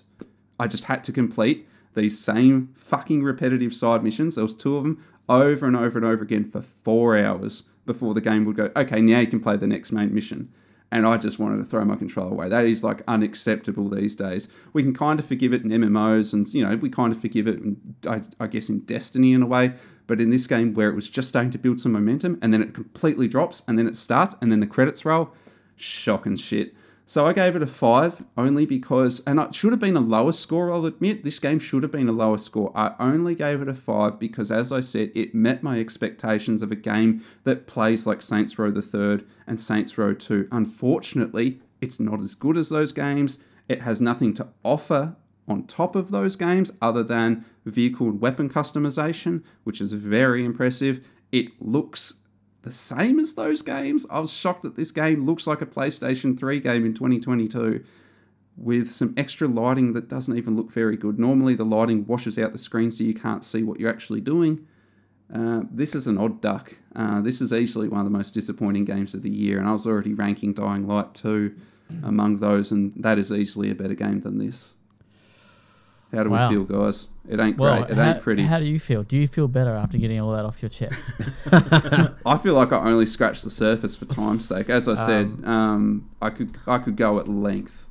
yeah, so I've, I've read yours and, and a couple others, but and I've watched a little bit of Skillup's video, and yeah, this game sounds like an absolute turd. That- Um, It- Yeah. I don't know how it saw That's the light of day, and that's not me just being an arrogant little dickhead. That's me going. There was some decisions made in the executive room that this game needs to see the light of day, and clearly the team weren't on board with that. And I don't blame the team. It's almost like they looked at Cyberpunk and went, "Hold my beer. Let's see if we can do worse than that." Yeah, yeah. Mm. It's like clearly there'd been some time put into this, and rather than going pull the plug, they went let's just put it to market. And I said at the very end of my review, I said they could put this off for a year to fix it, but it's already a game that looks about looks and plays about twelve years out of date. Another year is not going to do it many favors. Yeah, so this this is um I was actually chatting with Big scale Up and I said this reminds me a little, little bit of, of Homefront, which is kind of ironic because it comes from the same publisher, right? but it sounds like and it's kind of based on what what uh, what you're saying is they just they just needed to get this out the door. They just needed to get get One hundred percent, get hundred some percent. get some return on the investment and just let it be. Yep. Um, That's what it feels like. Um, I mean, in fairness to the Homefront people who are actually doing de- like the new Dead Island, uh, they you know they end up doing DLCs and shit, and they kind of improve that game a bit. But It definitely improved. Yeah. it, it makes me wonder, like with Saints Rows, because this was delayed from last year, so it makes Correct. me think how fucking shite of a state was this game last year. I I Um, was thinking the same thing the whole time playing. I was like, if this is the state in August 2022, what were they looking at when they pitched their original release date? And, One can yeah, only wonder. and maybe COVID's had you know had like an impact on that. Uh, Yeah, I mean, I'm, I'm sure it's it's impacted most developers of this scale. Um, yeah, but that's I look, I was I was surprised. I, I was I was quite surprised.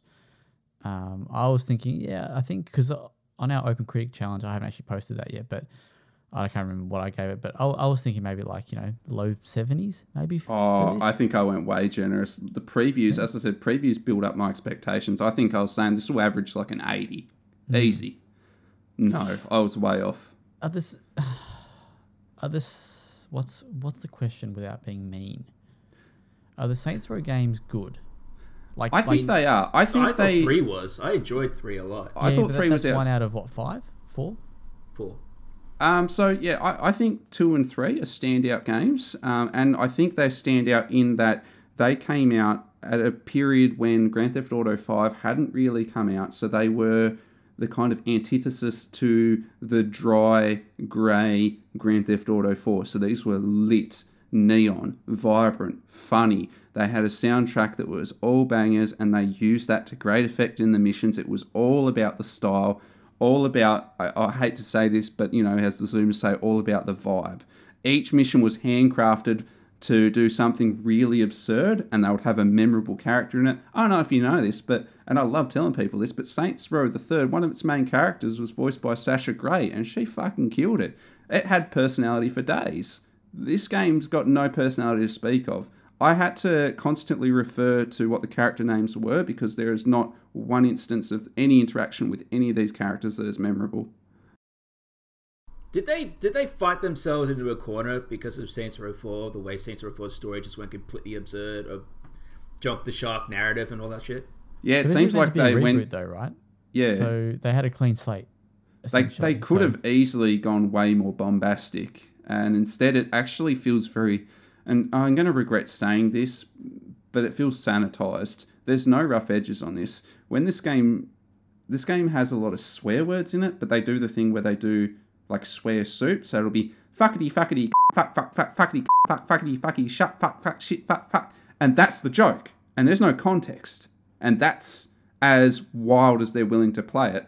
There's no dildo bats that I remember. Not that you need a dildo bat, but you know, that was something that the marketing team ran with. It had so much absurdity. That's not here. So there's no so there's no dildos in this game. I've not seen any dildos. I've not seen anything that sexually suggestive. I'm not saying you need that, but I'm saying these were the markers of what made those earlier games stand out. They were really quite edgy, quite boundary pushing, and this is like this is still a very this adult game only in so much as yeah, there's some gore, yeah, there's some swear words, but it offered in the most sanitized way for adults, where you're not going to get into any trouble with this. So what I'm getting from all of this is Watch Dogs 2 is clearly the best uh, open world game. I'll be honest with few- you, few Zach. years. Watch Dogs 1 is a better game than this, and Watch Dogs 1 on the PS3 looks better than this does on the PS5. Yeah, right. So Nathan, when I was playing it and I was tinkering around with the the graphic settings, Oh, and I me- and I messaged you and I was like, "Hey, I can't get my performance to to level out while the game's actually looking good." Yep. About ten minutes after that, after I tinkered around with it a bit more, I was like, "Oh, it's because it just doesn't look good." No, the game is like the incapable. Yeah, the game's incapable of showing you anything that's like 20 meters in front of you. I'll tell you something for free. The game spawns enemies directly in front of you. When I say directly in front of you, I mean within five meters. If you get a notoriety where police are coming, police cars will spawn in front of you, literally five meters away. Good It's, response it's time. that is. kind of game, and so that just happens constantly. Whenever you get notoriety and people are after you, they just all start spawning in front of you, and it just feels so janky. Is a nice way to put it, I suppose. But no, Ooh, the game just doesn't look good at all. Wow. Yeah, it's All right. uh, this is easily going to be a, a worst game of the year contender. Sad to say. And as I said, me giving it a five was me being generous because it met some of those expectations I wanted out of it. It's a classic Saints Row game, but it ain't much more than that. Is Two- um Two quick things. Uh, did you download the day one patch? Have you tested that at all? Uh, I got multiple patches in my run up to release, and I'm talking like five gig patches and that, which didn't address a single one of my issues. I'm I'm surprised I had a patch two days before release that didn't address the fact I couldn't turn on adaptive triggers. If you turn on adaptive triggers, all it does is invert your movement. So then you turn off invert movement, and it turns off adaptive triggers. I don't want to run for. I don't want to run backwards by pushing forwards. where Oof. It's a weird one. Uh, I was also going to say, uh, if if that doesn't float your boat, uh, Saints Row the Third Remastered is part of PlayStation Plus Extra. So there you go, go play. that Yeah, this I highly, highly recommend that. All I could think about the entire time playing this was just going back to Saints Row Three. yeah, I think I might do the same. All right. Uh, um, sorry. Let's put let's push forward. You can you can read Nathan's glowing review on the website uh, now. Uh, quick question, Nathan: Is this the most disappointing AAA game you've played in since the PS5 launch? I I guess, or the last five years? Do we count Babylon's Fall as? AAA? I was going to say, is this worse than Babylon's Fall? Yeah, right. Because that is forgot about bottom of the barrel. no. So, so Mark's absolutely got that one. Babylon's Yeah. Fall, irredeemable. If we, I don't know if that can be classed as AAA. I don't know how Platinum is technically ranked with that. Double But this is easily the closest second All right. since the Well- PS5 launched. we'll we'll play it. All right, let's move. Let's push forward. So Gamescom opening night. Let's we'll whip through the announcements. We probably we'll probably skip uh, some things, but um, if you want to talk about anything, put your hand up, jump in, cut me off. Otherwise, I'm just gonna power through like the big dog I am. Let so Daddy. Gamescom. Uh, so Dead Island Two, which was rumored last week. I think was it last week. Yeah, had a had a big old leak on Amazon Uh, last week. Don't Yep. think we talked about it, did we? No, because No, it no, happens was just after after before. podcast. Classic. Um, yeah, so Dead Island 2 is real, it's alive, it's kicking, uh, and it is coming February the th- February Third. 3, 2023. It'll get delayed. You reckon? Yeah. Oh, absolutely. So this is uh, I'm This is a reading from blue a milkshake bet, mate. Blue heaven reading milkshake from bet. a a wrap up on Press Start. Thanks to Brody Gibbons. Shout outs to that guy, even though he, he supports Collingwood. So fuck you a little bit.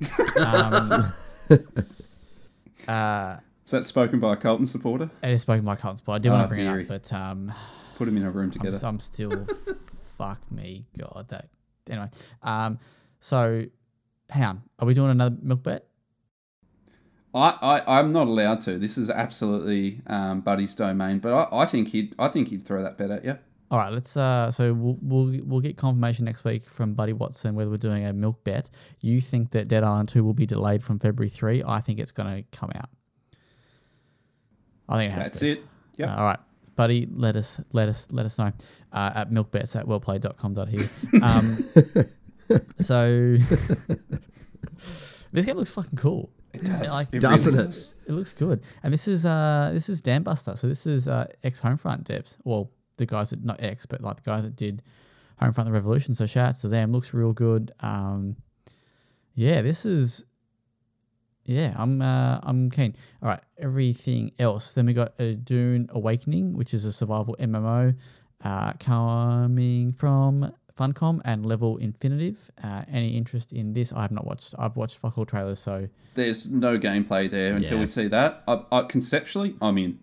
Yeah. Okay. Uh, I yeah, I did hear it was only CGI, so but it's still probably early days on on dev of this. You would you would think. Uh, PlayStation revealed a Pro controller known as the PlayStation DualSense Edge. Adam, what do you got? What, do- what do you Fuck yeah. I was yeah. um I was real disappointed when going from PS4 to PS5 because I had literally only just bought back buttons for my PS4 controller. right, Um, yeah, yeah. and and really enjoyed them. Like that peripheral was great, but they brought it out at the end of the the console's life cycle, so I was a bit devastated saying goodbye to those. Um, so yeah, very very keen to to get my hands on one of these bad boys because I love the Xbox Pro, uh, the Xbox, Elite. is it? Yeah, Elite controller. Elite. Thank you. Yeah.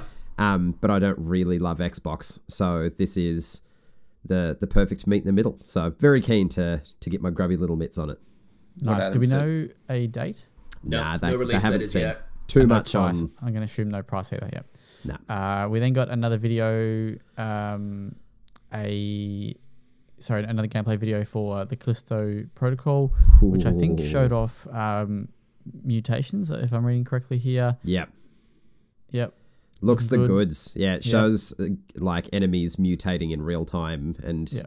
yeah, it looks like a banger and lots of blood, Yeah. which is to be expected. Very, very keen. Uh, then we got a. This is one that surprised me. I didn't expect to see this, but this is uh, even though this is not my uh, field of play normally. Um, I might come off the bench for this one, but we got uh, the Lords of the Fallen, which is this looks like it's going to be a reboot uh, of of the series, which Yeah. is Lords They of the were working on Lords of the Fallen 2, and now they've just sort of reverted back to a reboot of the original or something like that. Yeah, so this um this is my boys over at CI Games, uh, who do who do the sniper games.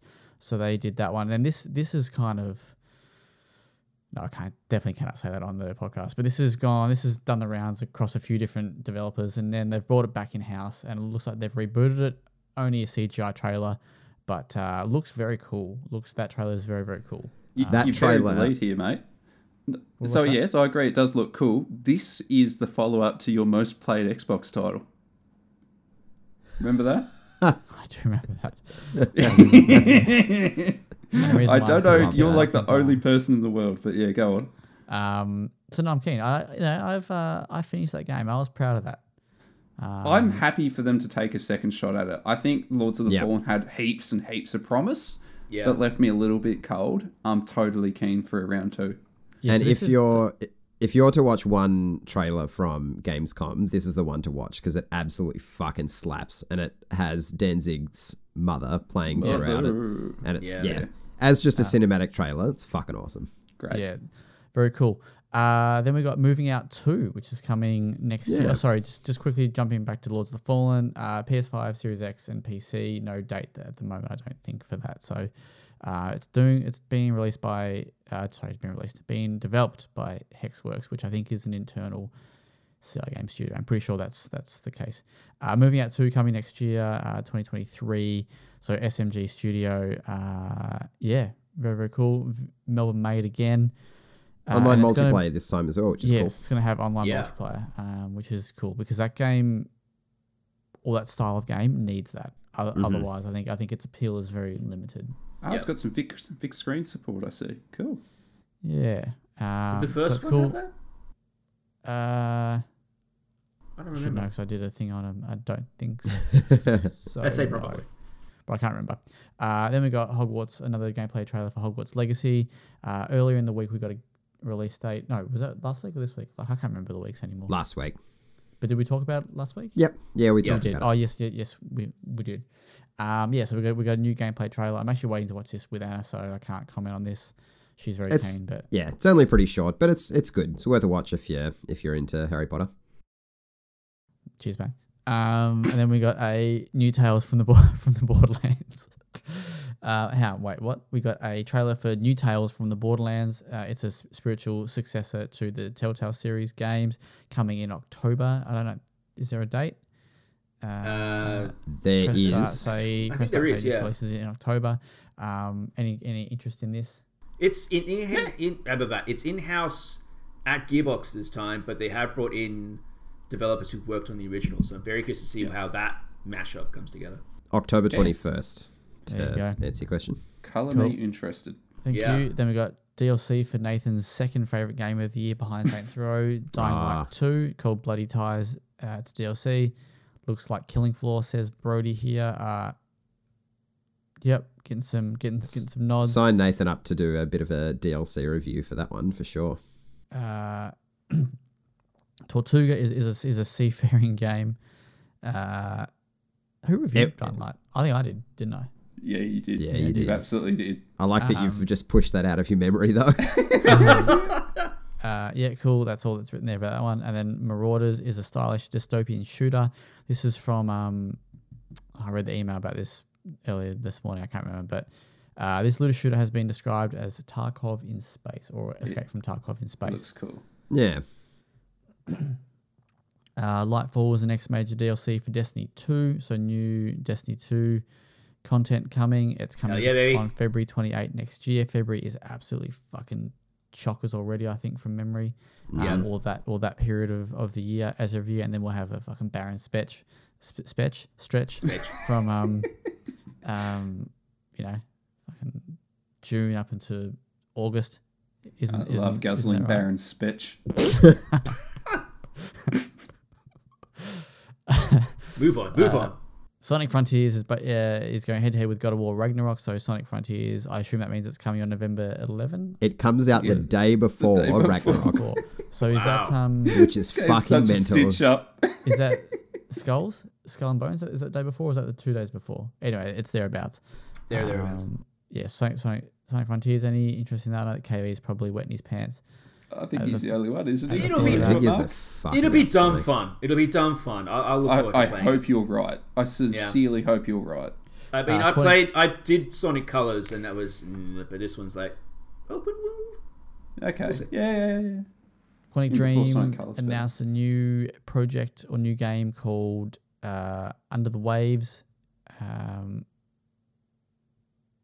don't, don't know what that is. Fuck, I'm terrible. I should really should look. look this up on this. it it just looks like a a smaller because it's oh they've partnered with like a conservationist company or organization I believe so it's kind of like an underwater exploration title Right. but it's definitely a smaller project for for Quantic Dream and I think a different studio is actually pub, uh, developing it anyway but it looked interesting enough I was going to say, it sounds like a PR move, doesn't it? Yeah a little Ah, bit hang on, sorry. okay, Under I think- testimony, Sorry, more like. I'm reading this. Okay, I didn't, didn't read the second sentence here. So it's being developed by Parallel Studio and be- it's been published by Quantic Dream. yeah I assume it's meant. To, I assume that that's what it's meant to say. Uh, Goat Simulator Three is coming. Um, fuck yeah game's dumb Cool. fun Yeah. Return of Monkey Island has got a release date. Motherfuckers coming September 19. Um, just around the very corner cool. Very much around the corner, so plenty of time for for everyone to play the series beforehand. Moonbreaker is a new game from the team that made Subnautica. It is. yeah, this it's, looks cool. It's a strategic miniatures game where you can actually get in and paint your miniatures before you use them, which I think will appeal to a lot of people. And Brandon Sanderson is in charge of writing and developing this world. Oh, I didn't know that. Who's that? Famed fantasy author. Fantasy author. Finished off the Wheel of Time after Robert Jordan died. No, okay. Maybe not your I, cup of tea. I know. I'm with you. I'm with you. Mark's on board. Closest, closest I'm on thing I know is Brenton Sanderson, who used to coach the Adelaide Crows in the AFL. Prac- um, practically the same person. Yeah, pretty much. Yeah. So Old mate. then we got Friends Friends vs Friends. It's a cell shaded shooter coming to PCs and consoles. Mark, this has uh, to be up your alley, surely. yeah, You've it, it looks pretty damn cool. Yeah. Yeah. Yeah, I'm keen for that. Uh, and speaking of Souls like games, uh, Lies of P is coming. Nathan, are you picking your toenails or something? I am clipping my toenails. You weren't supposed to announce that. Sorry. You dog. clips their fucking toenails mid podcast. I I had a couple of really gnarly big toes going on. I was like, oh god. Fucking hell, mate. Uh, all right, so Lies of P. Do you ever sniff underneath them? Sorry. No, keep, keep going, mate. Keep going. Keep going.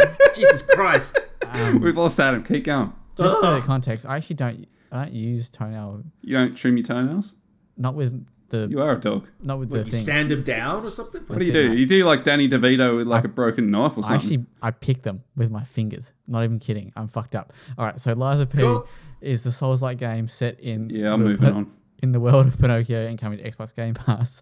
This is like the Awesome, Souls-like yeah. game, um, which looks really cool. It does. It's got flavors of Bloodborne. Did we um? It's a weird name though, though, right? Um, is it is it just me? Lies of P. It sounds weird. It does sound weird. Did we Hmm. get um any gameplay in this trailer? yeah, we got a Yes. bit. There was a bit. We also got to see Oh, no, Geppetto yeah. and Jiminy No, sorry. Cricket, which was we have seen it before, so nice. I'm keen. I- I'm actually kind of keen this though because I, I really like the idea of, of this sort of take on on that IP. Uh, Stranded Alien Dawn is a kind of is kind of like Wasteland in space. I'm looking Yep. at you guys. No, cool, very good. Uh, Atlas Fallen uh, is the new game from Focus Entertainment, and the developers of the Surge, so Deck 13. Again, no, this one's not um, Souls like, is it? No, this is I don't think definitely so. more of a like an action RPG. They only showed a really little bit of gameplay at the end of a very lengthy CG trailer.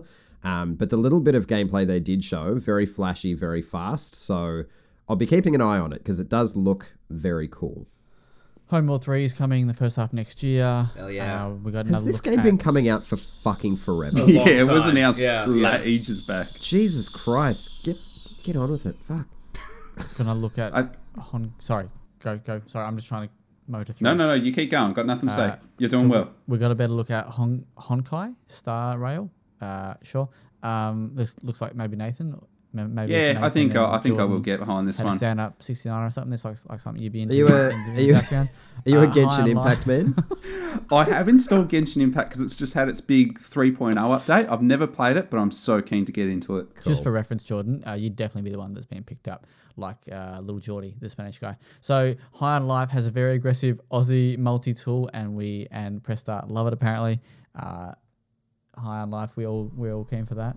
Yeah, Yeah, it got to December though. That kind of snuck under the radar, news wise. Yeah, that was Yeah. a slight delay. Yeah, right. Yeah. Okay, sorry. So the game was coming in October, Yeah. pushed into December. Yeah. Yeah. Uh, Still keen. Still keen. The Telltale ex- uh, take on the Expanse. Nathan's fist pumping, pump, pumping. I do Pumping. like the experience. Yeah. You do, like, yeah. Nice. Uh, Killer Clowns from Outer Space is a new multiplayer game like Friday the Thirteenth. Uh, Ash is probably excited. Yeah, it's a it's a three versus seven kind of. He loves those game. games that die after like a month, doesn't he? I Um, also Yeah. I also will be getting around to this. Killer Clowns is s- such a weird IP to do it with, but fuck it, I'm down. You know what they need? That what this picture reminds me of? A game like that, maybe, but with like the old school dinosaurs. The IP? Oh, Disney dinosaurs? That had Yeah, yeah, John yeah. Goodman in that, in it. What Is the John fuck? Goodman- What the fuck? John Goodman? That's the Is it- Flintstones. That was the No, Flintstones not live John, action. no. It's, No, no, it's, it's- he's he's on he's on the right track. I just don't know how the fuck that can be an asymmetric multiplayer video That's it, mate. mate it, we're, we're getting Lies of P. Someone can make a, a Nah, dark fair fair call. mean, Maybe maybe- that. where you play as the baby and you got to. I don't know. Anyway, uh, Scars Not Above. enough drugs. Scars Above is yet another mysterious sci-fi game about an alien invasion. This is from. Is this Focus as well? No, it's not. This is not Focus. Um, I saw I saw all these emails. I don't know who this is from, but This is the one I can't remember who's developing it, but it's the one that looks very much like Returnal.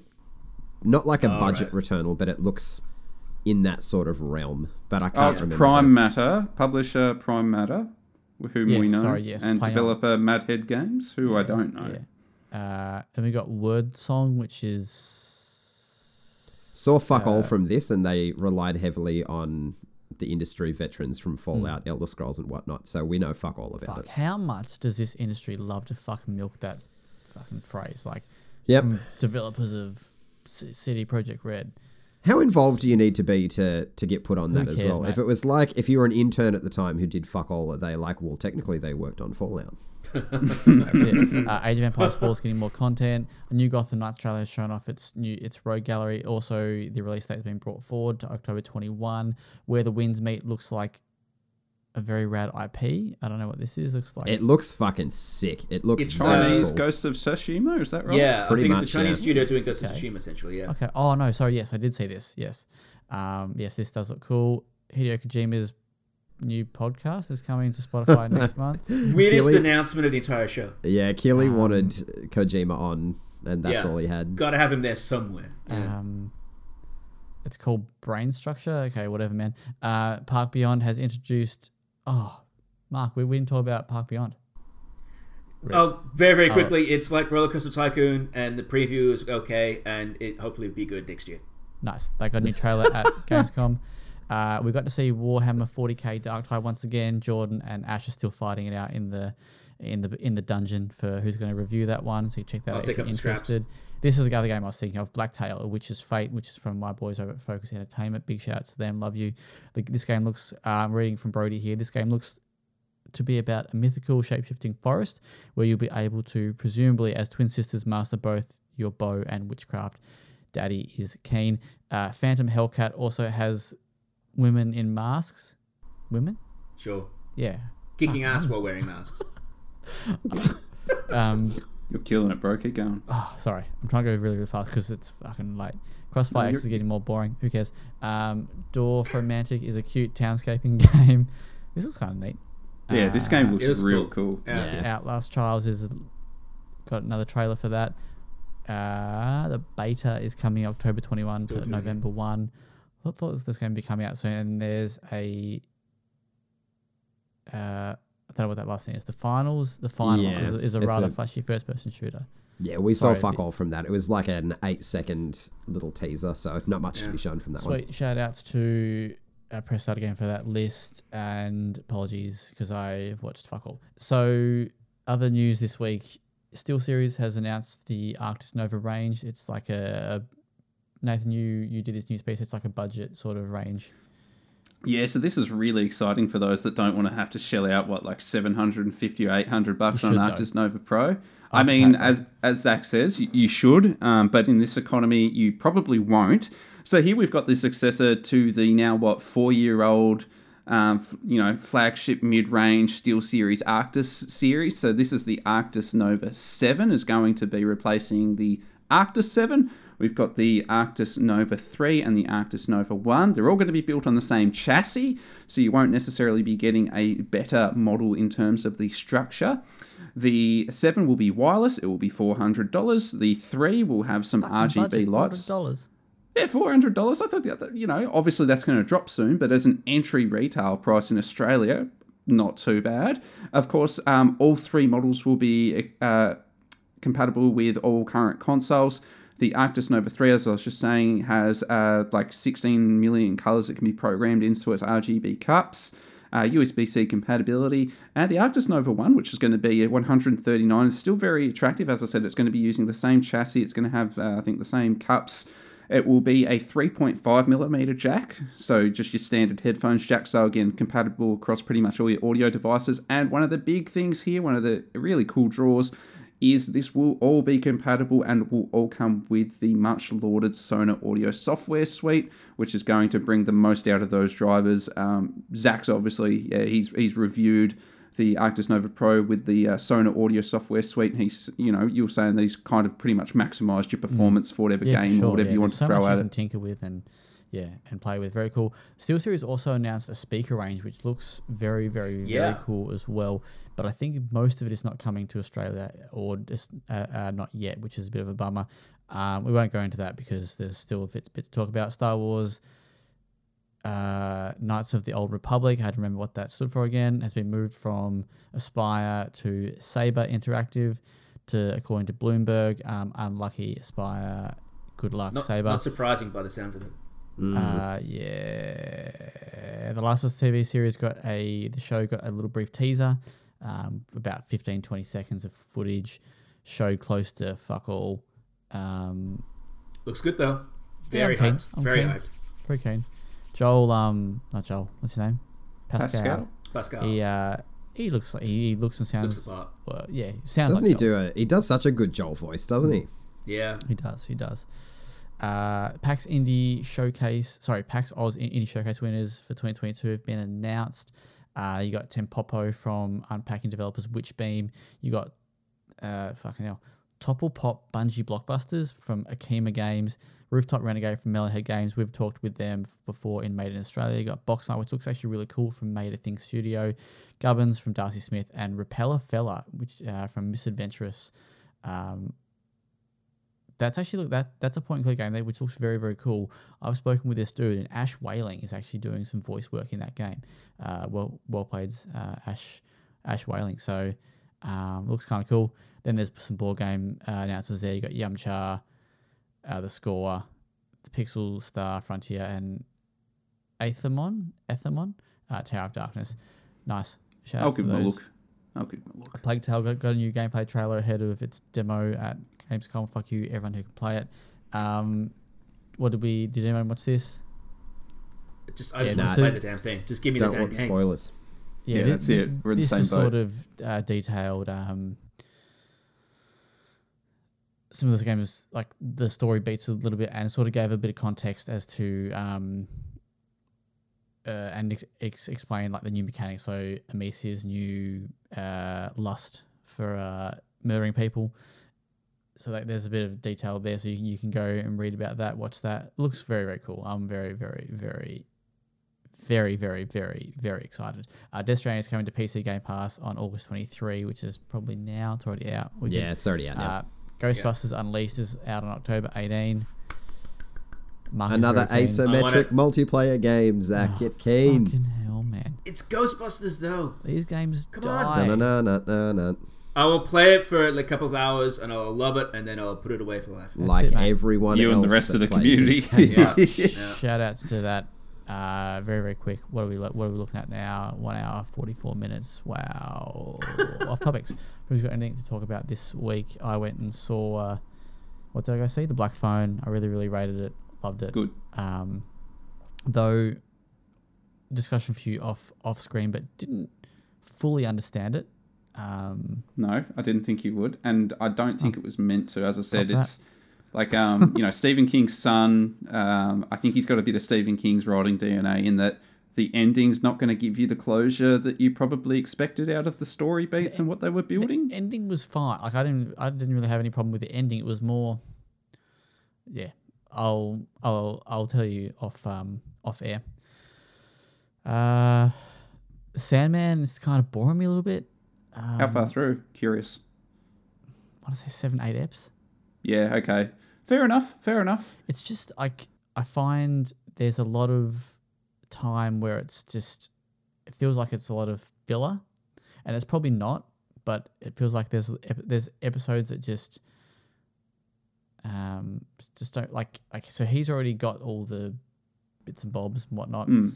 um, and now there's just you know there's eps that just yeah they're just yeah I don't know So yeah, uh, not an unfair criticism. I'm not going to poke any holes in that. I disagree, but I have the benefit of context. This is pretty much a panel for panel, line for line adaptation. So what you see as filler is pretty much the downfall or the downside of sticking like 99% accurate to the comics. right okay So what you're seeing would be, you know, it's probably super effective in the comics, you know, when you can put the comic down whenever you want, but when you're binging the show, yeah, probably a bit boring, especially if you haven't read that source material. yeah so like the episode that involves death um though i didn't hate it but i just felt like i was like like what like what is this like what is it Yeah, what's- and that was a whole thing in the comics, and it was pretty Um, much 100% accurate. That's been my favorite episode so far. Just for, for the just to chuck that in there. diner episode the diner episode again didn't didn't hate it didn't mind it but again it was like a whole episode and i was like like Uh, t- just t- like to me obviously Yeah. with, with like no context they're just Yeah. filling filling time now I, I will say this: if they if it gets renewed for a second season, your criticisms will only compound because the what they would have to adapt next gets even more esoteric, gets even more. Um, I don't know what the word is, but a bit like left of field in terms of it's not just straightforward storytelling, and you're left wondering, is this filler? What's going on? You know, the the main character will just disappear for whole episodes at a time yeah and stuff like, like, it's that. just and now what the they've introduced uh, like a new character kind of where i am i think i'm in the second episode of the, of the new character um, yeah, I think we're up to about the same spot, and it's, Zach. and it's like how like i don't know any other thoughts on sandman mark have you watched it Uh, I haven't gotten to that yet, but I've read all the comic books, so I will eventually get to that. So Cool. yeah, You'll probably be a happy chap, Mark. I no doubt love Alright. gaming stuff. So yeah, uh, be a happy 90s chap. film of the week uh, jordan cue the intro i don't know if we got one um, It's Ba-da-ba-ba-da-ba. 90s film of the week. uh, so we're going with Out of Sight this week, which uh, has the big Cluntang in it again. Uh, Hold on. uh, Jennifer Lopez, Oh, uh, Oh, Ving Rhames, right.